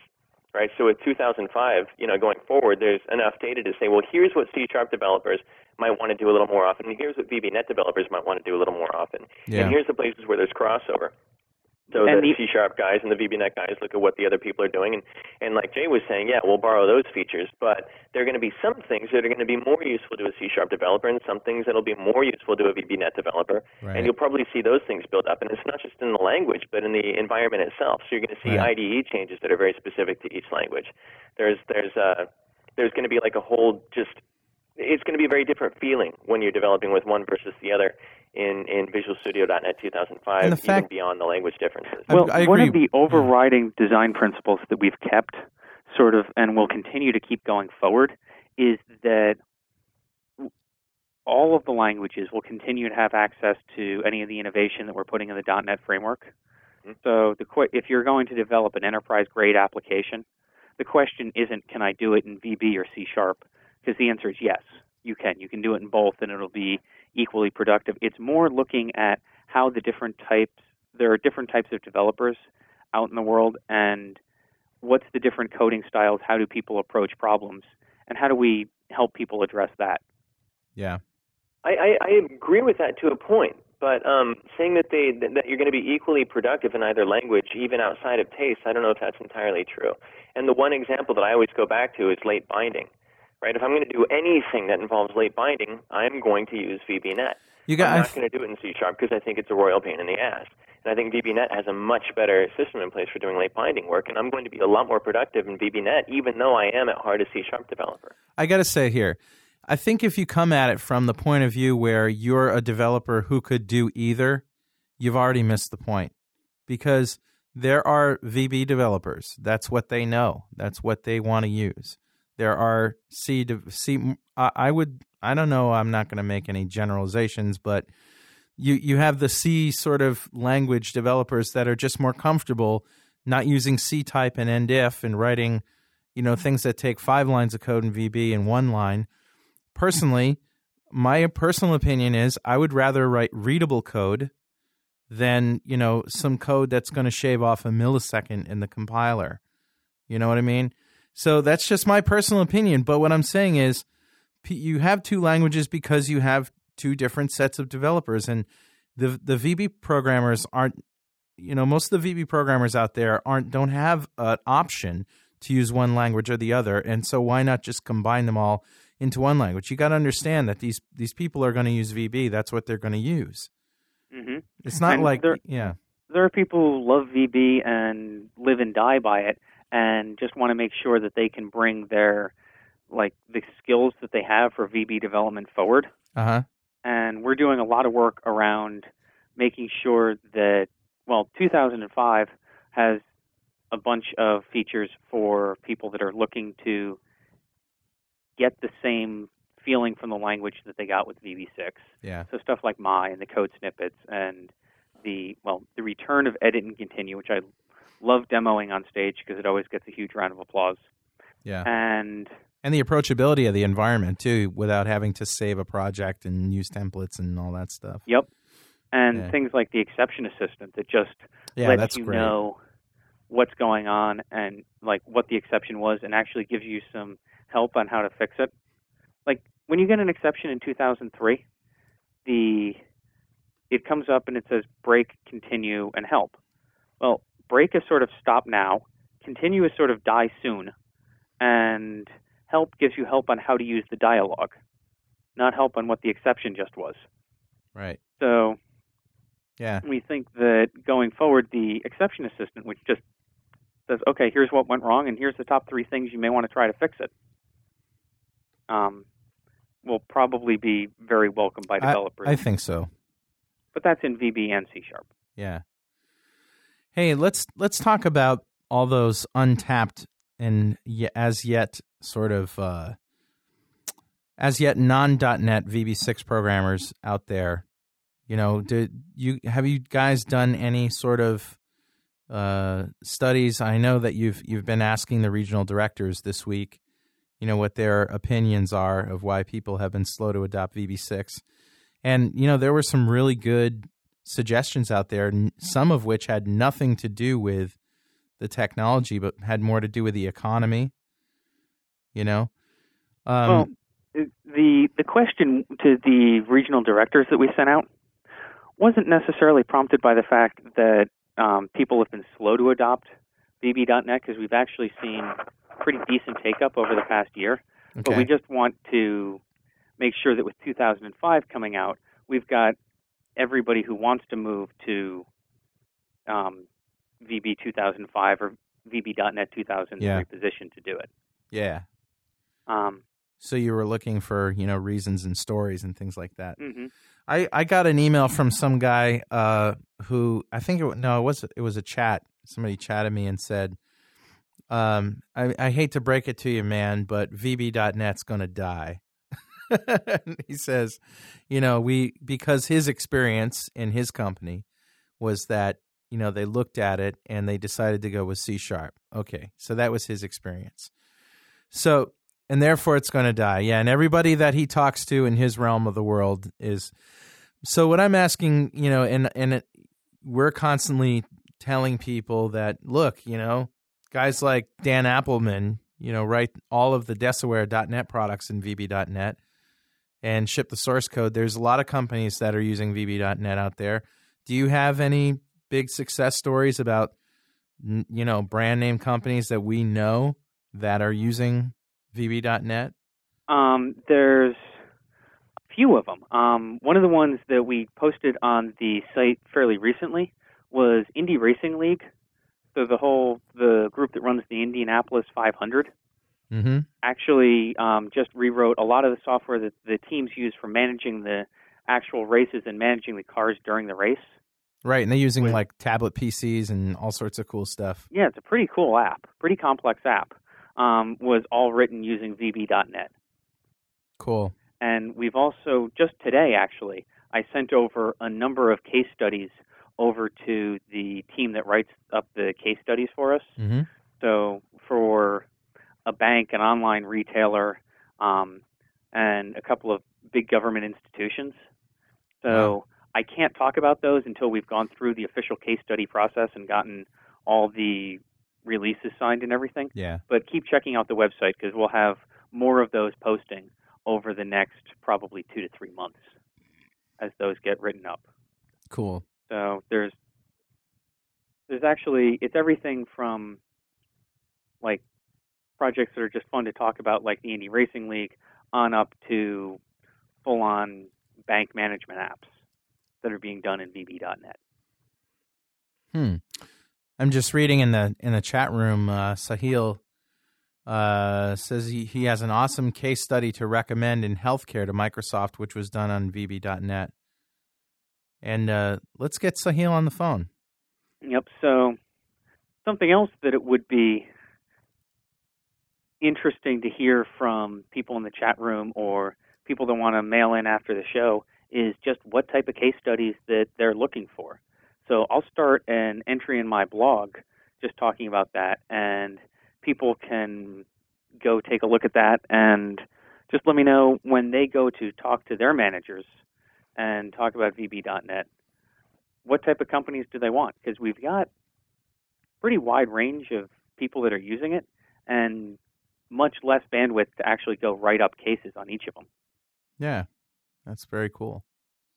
Yeah, and I mean, we've been as we were out on the user group tour, and this was we took we basically took the team and went to 40 cities around the world. We've just finished up with the Asian portion of the tour, Hmm. and we're about to start on India in about a month, Wow. which will be sort of the end. We'll we probably won't do any more like full on go out for three weeks um, with two people and do a, do a city every two days, but we'll continue visiting various user groups. Um, Hmm. And we got to see like some pretty cool applications that were being used by a couple of the banks in Malaysia and a couple of other interesting things as we went around. That's cool. Sahil, uh, are you there? Yeah, I'm there, Carl. So you have a, a case study that you want to talk, uh, you recommend to Microsoft.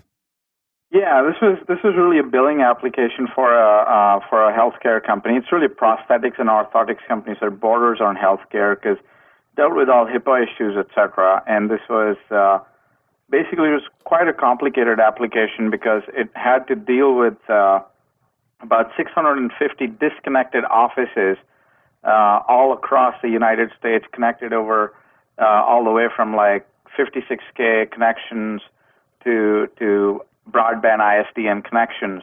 And so, like disconnected data sets, et cetera, and et cetera, and .NET, this was like the only platform that could make it happen. Huh. Love hearing that. What's that? I love hearing that. Oh yeah, the When- .NET is, is like so ultra awesome. I've, uh, I've, I've used it in, in like multiple companies, uh, and and this this in particular, like there was another there was another healthcare related uh, project that I worked on, which was uh, a, a subsidiary of the same company, and this was a .NET related application running on uh, a, a tablet PC, uh, connecting com- communicating over uh, uh, external stimulator device over a Bluetooth connection. it would. This is like really high tech. It would send like uh, electrical signals directly to your nerves and and you know control a few muscles Oh, for no. people with like spinal cord injuries, etc. It was it was really cool. they're, they're implanting in VBNet in your body, man. Watch out. Sahil, do you have a URL for that first uh, first thing you talked about? The the case study. Yeah. Well, the case study is probably being done by Microsoft right now. It's not online yet. Oh, there's nothing online about. it? Okay, Yeah. Okay. Interesting. And I- it's like, you know, I'd better ask the company before I start putting their stuff online, giving out their names, right? Yep. Yeah, that's great. Thanks a lot, Sahil. Thanks. Thanks, see- Sahil. All right, bye. We'll see you. Sounds like a pretty cool application. 650 offices. Yeah.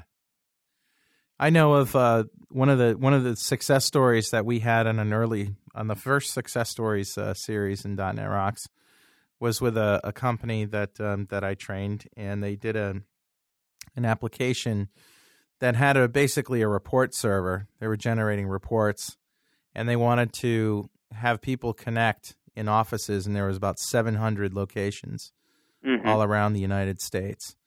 And they would connect through a smart client application that used remoting, and it worked great. And uh, they would spin off a print job, and basically what would happen is this big print server would print out reams and reams and reams of paper, and then they'd have to put it in boxes and ship it to them. This kind of stuff. I mean, not like a report that you would just, oh, I think I'll generate my report now, but but yeah, 700 uh, clients all hitting this uh, server with remoting, and it was working great. And you know, data sets. Sorry, Rory, but they were using data. s- I, I heard the data sets fed, and you know Yeah. these things happen. Yeah, data sets and remoting, and, and it works great. And it was an easy, easy thing to do. Cool. Now, Yeah. hopefully, we can get them paperless at some point, Yeah, yeah, Or- exactly. unless they had to file the reams and reams and reams of paper. I think that's what it point. is. That it's like a documentation paper trail kind of thing. Got it. But anyway, Jay, uh, stick around. We're going to have some last minute words from you after this last bit that we usually do on the show, in which uh, Richard Campbell joins us from Vancouver, British Columbia, with a toy or two. It's Richard the Toy Boy. 39 speakers in my living room. NASA complains about the sonic boom. 10 foot high screen, 20 feet wide. Richard Campbell, how are you, my friend? And how the heck was climbing Mount Kilimanjaro? Well, it was quite the exercise program. It was basically lose 10 pounds in six days by walking uphill six hours a day and throwing up a lot. Jeez. wow. Uh, it was it was spectacular. That's awesome. Did you get a chance to see many toys on your way uh, around the area? Uh, Tanzania's a bit of a low tech town, really. so I I was definitely the gadget central as far as uh, anybody was concerned. Yeah. It was kind of cool to be up thirteen thousand feet and my GSM phone still worked. Cool. The only problem is that you haven't got enough air to actually talk, so you sort of speak two words and then breathe a couple of times, and then two more words, and By the way, Richard, you know, I we really should have you participate a little bit more. But um, how how have you been listening to the conversation at all? I always do. Yeah. What What do you think about all this stuff? I think Jay Roxe is totally amazing. He's an amazing dude, isn't he? I mean, I'm just thinking about the number of people that are running Jay Roxe code on a daily basis. Yeah, it's true. String builder, object, string. Come on. Yeah, well, yeah, it's the advantage of working on uh, the primitives. Yep. So, what do you got for us this week in the old uh, bin of yours? Well, nothing to involve genitalia because I think we've done enough of that lately. But let's uh, take a look at the first toy, which is uh, the good toy, and one I'm pretty You excited just about. made me do uh, a spit take, man. Slash one WW. now, there's been a lot of new robots out there lately. A lot of friendly robotics and a bunch of other companies building gizmos. You got vacuum cleaners and you got lawn mowers. This is sort of a generic robot, but it's PC based. Hmm. So if you take a look at the picture on the front cover there, you can see that there's uh, four half height, five and a quarter drive bays because hey, it runs a PC and it's got lots of flexibility that way. Wow. That's so I pretty figured this would be kind of cool because you know there's going to be a .NET library for this sooner or later. Right, right. That's pretty neat. Is is the whole robot a PC or is it? Uh, yep. Wow. PCs on board, lots of sensors, all stuff pre-wired. They've got their own programming environment right now, but you know all that stuff's sort of evolving. What does a toy like this? You're this cost? looking at a little less than a thousand dollars US for this. Jeez, that's not bad. It's very R two D two ish. I mean, you know, it's a toy. It's a thousand dollar toy, but still, I mean, just for the computer. I mean, now you have something that you can play games on. And does it have like USB ports and everything else? Oh yeah, I mean it's a full bore mini ITX case or a board on board, so yeah, it uses a VIA chipset. So That's pretty you- awesome. Yeah, you're going to get USB and everything else. And you look at the main picture there; they've got three models showing. The center one is sort of a generic model with nothing special on it. Yeah. The one on the left is their multimedia edition, so Hmm. set up for MP3 and playing video and stuff. Think R2D2. Help Right. me, Obi Wan Kenobi, or you know, my you're my only hope. What does it do? and then the one on the right is Yeah. the the hot, heavy duty uh, high security model. So this would be the one that'd be patrolling your perimeter, you know, with a shotgun strapped to it. What kind of stuff does it do? RoboCop V1. Yeah. Yeah, that's what she's looking at. Um, well, it's a hobbyist uh, robot. So what does it do? Whatever you program it to do. In fact, when you buy it, it comes in parts. You got to put it together. Wow. Heathkit. yeah, Heathkit had a robot years and years ago that I couldn't afford. Yeah. But uh, this is a little more advanced than that. Yeah, that's pretty cool. So uh, you always have a, a really cool toy and a really questionable toy. What's your questionable toy? this- Well, questionable toys at shrinkster.com slash one dot WX. one WX. Yes. And I don't know what it is about Europeans. But this is a German guy who's been messing with the bicycle. Sideways bike. Yeah. wow. you sit sideways. I- you know what? You and should just pedal sideways. rename this the subdermal hematoma. because this is a crack brain case waiting to happen. That's what you're gonna get. The concussion omatic. Oh my god. Wow. I'm going to sit sideways on a bike with both wheels moving independently and try and pedal. well, look at the way the thing has to kind of brace around his waist.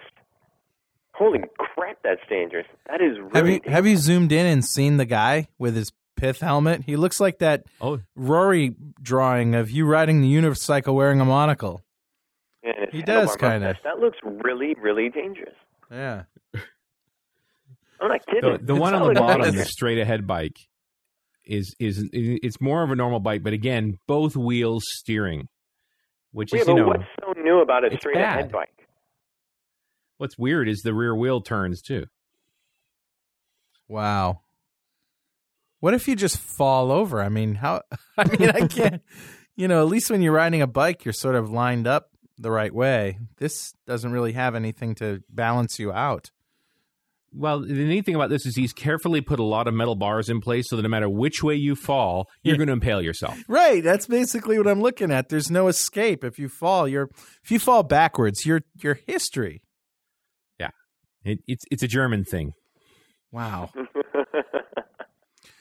Well, I almost hate to ask, but what is the uh what are we going to give away this week? Neither one of these toys. uh, these toys are not appropriate for giving away, except maybe the crash helmet. All right, so you're leaving it up to me, you're saying. Well, you take it away, man. Okay. I'm, I'm just back. I'm still jet lagged. I got hair on my face. That's okay. Why don't You we gotta- uh you gotta pick for me. Why don't we ask Rory to dip into his marketing closet and see if he can come up with something to uh to give away tonight. Oh crap. Um. Well, let's see. What do I have to give away? What do I have to give away? I actually, I'm still pretty new. Um, what do I have to give away? Well, you could do what you did before, give uh, one of those uh special edition of Visual Studio. Well, I'm, I'm supposed to be using those to to try to drive attendance to the oh, MSDN oh, events. oh. Yeah. Um, Okay. I don't know. I've got a big stack of stuff, but it's all like T-shirts and you know stuff like that. You know, the kind of thing that would be like a really good prize. Um, How about a uh, how about we throw in some swag from .NET Rocks and you throw in some swag from Microsoft and we put like a care package together. I'll do that. Yeah, I'll go. I'll go through my stuff and I'll see what I can get my hands on. So mine will be done with that, yeah. Yeah, I'll I'll give away a .NET Rocks mug, a .NET Rocks uh, lunchbox, and a .NET Rocks mouse pad, and you can give away a couple of shirts and uh, no, here's what I'll do. Here's what I'll do. okay. Here's what I'll do. I will give away a DVD that has um, the Whidbey uh, refresh with the team systems on it. Cool. And I it'll it'll also have the patterns and practices stuff. It'll be the MSDN DVD for this quarter, and I will give away some custom uh, uh, MSDN clothing because Ake and I were talking about um, modifying some of the MSDN shirts in some creative ways. And somebody on the in the uh, chat room, almost like they were reading my mind, said, "Roy, how about you give away um, a G-string?" And Ake and I have a lot of ideas about what we can do with a box full of MSDN shirts. So we'll give out some custom MSDN clothing, Okay. one-offs that exist only for this person. All right. Why don't you come up with uh, something, a treasure hunt that uh, the live listeners can go on to, to find something uh, to win this prize? All right, here's your treasure hunt. Okay. On the uh, White Box Robotics site, you got to go looking to find a code name. Now, I mentioned three different versions of this robot, and they each have their own code names. So, Hmm. besides the basic one, get me the code name for the multimedia version and the code name for the security version, and email both of those code words to Carl. At .NET Rocks at franklins.net. D-O-T-N-E-T-R-O-C-K-S at franklins.net. The first uh, email I get with the right answers wins the swag. I hear Chris from dancing dancing all around. Dancing up storm in his tartan man gown.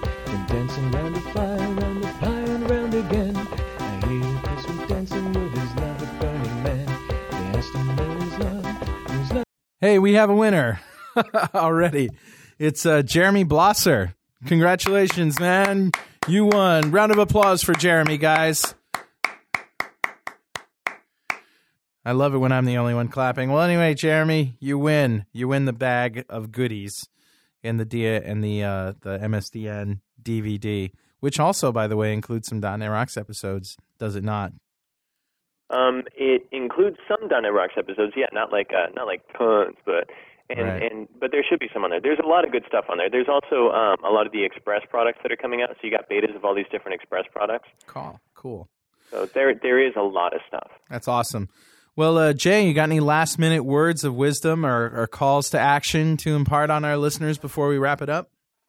Um, I think anybody that hasn't already gone and downloaded a copy of Express for their favorite language and checked out the 2005 stuff should go check that out. And then, if you haven't done it, the MSDN Product Feedback Center, let us know what you think. It you get online bug tracking. You can give us suggestions. You can just let us know what you're thinking, what you think of the product, and what we need to change. Awesome. And that URL? It is at msdn.lab.msdn.com.product feedback, I believe. I'll, I'll send you the URL and you can post it on the site. Okay. Great. Well, on behalf of myself and Rory Blythe out there in Portland, Kirk Webb, who called in, Richard Campbell, Jay Roxe, and uh, all the listeners, all the great fans, Jeff Maciolik in the sound room. This is Carl Franklin saying, keep on rocking. And hey, listen to Mondays. It's going to be a lot of fun. Guarantee it. See you next week.